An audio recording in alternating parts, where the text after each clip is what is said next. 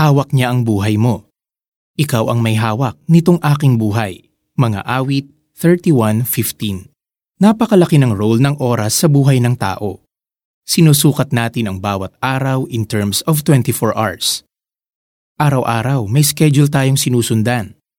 Oras para pumasok sa school o office. At oras para umuwi. Oras para magsabit ng report. At oras para sumipot sa isa na namang important meeting. The list could go on and on, pero ito ang real talk. The moment na hindi natin magawa ang mga bagay na ito sa loob ng itinakda nating oras, we have to face a specific consequence. Minsan madaling i-troubleshoot ang naging aberya, pero most of the time, challenging at mahirap itong harapin. Marami tayong kasabihan tungkol sa time. Time flies fast. Time is gold. Beat the clock. Maging ang Biblia ay nagsasabing There is a time for everything. Ecclesiastes 3.1 Lahat ng bagay ay may tamang oras at panahon. Kung lumaki ka sa probinsya, maiintindihan mo ang katotohanan ito by just simply looking at the rice fields.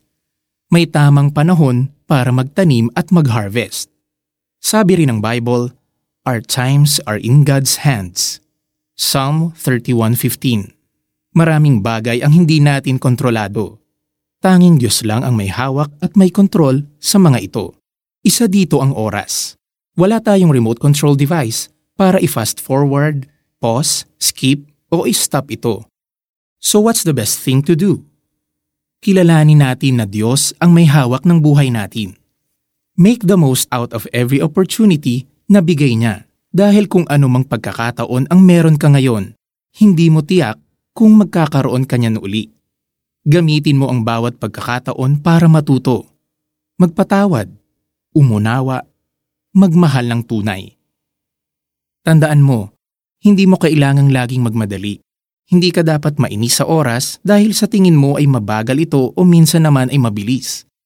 Kung kailangang maghintay, piliin mong maghintay.